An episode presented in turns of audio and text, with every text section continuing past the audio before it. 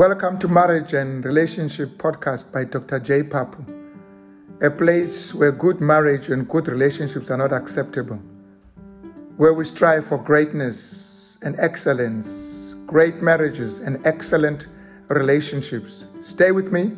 Who knows? Your relationship or marriage may just get the boost it needs. God bless you.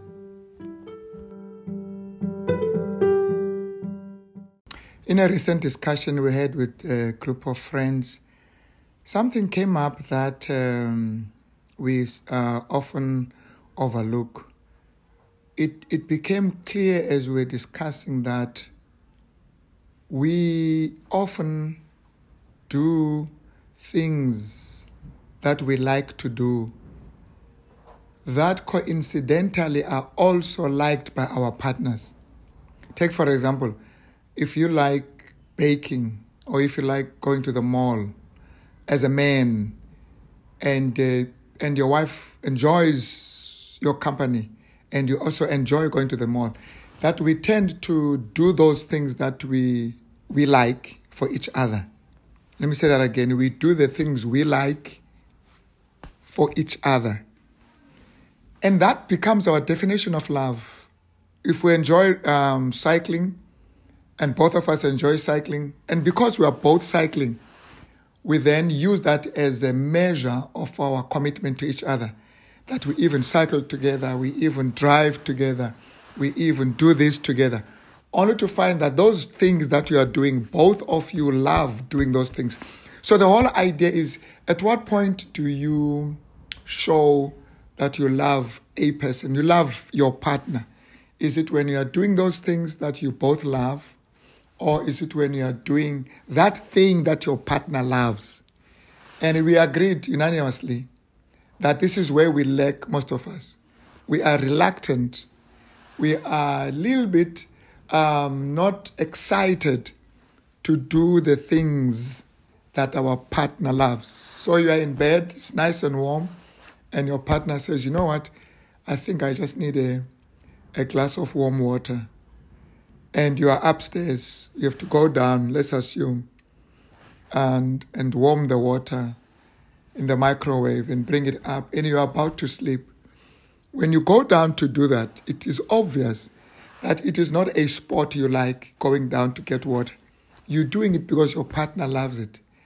If you go to a shop to accompany your partner, and talk about a man now, to do shopping, and you don't like that, and your partner knows it, but you still go and you spend the next two hours in the shopping aisles, picking and dropping whatever.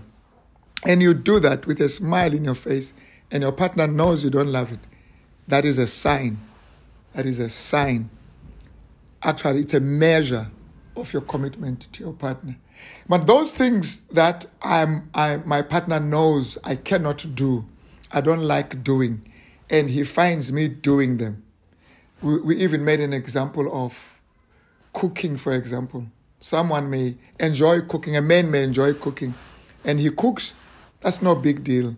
But if he, he knows that the man does not know how to cook, he cannot cook, and he cooks, that's huge.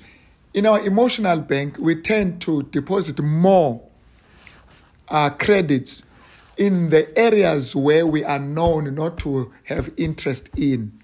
And when we do those things, we earn more credit if you understand the concept of emotional emotional bank. Now, what it means then is love must be seen in the color of kindness. When you say you love a person, that's fine, but you can't with your mouth say, I am kind to you. Kindness is usually defined by the one who receives kindness. But love usually comes from the one who says, I love the, the subject, from the, the, the subject, I love you. But you can't say, I'm kind to you in most cases. Kindness is, is defined by the receiver. So we, we concluded with our group that uh, kindness might be lacking in our relationship. We need to be more kind. And for you to be kind, you don't do things that are natural that are that are easy to do, that just follow. They are deliberate, intentional. You can't be kind naturally. Yeah, you can, maybe you can. You can be kind if you've been doing it. You can, but usually um, being kind means mm, I've got to think about this. I've got to get out of this. I've got to uh, embrace discomfort. I'm going to do this because I love this person. This thing is not going to kill me. It's not going to kill my partner. And so the, the message is you don't do those things you love if you want to have joy in your, in your relationship. You do the things that your partner loves. It's called commitment. It may not be coming from a joyful heart, but it usually brings joy to know that your partner actually appreciated what you did and you may even want to do it again. So try doing this. Try being kind to your partner. Just try and be kind um, to a point where your partner may even be surprised and even say, Thank you, because he knows that you have gone out of your way to do that. Think you can do that? Try it and let me know. By the way, uh, you can send a, a question um, on on this um, app, and I'll read it, and then in my next podcast, I will I will respond to it. God bless you. Have a good day.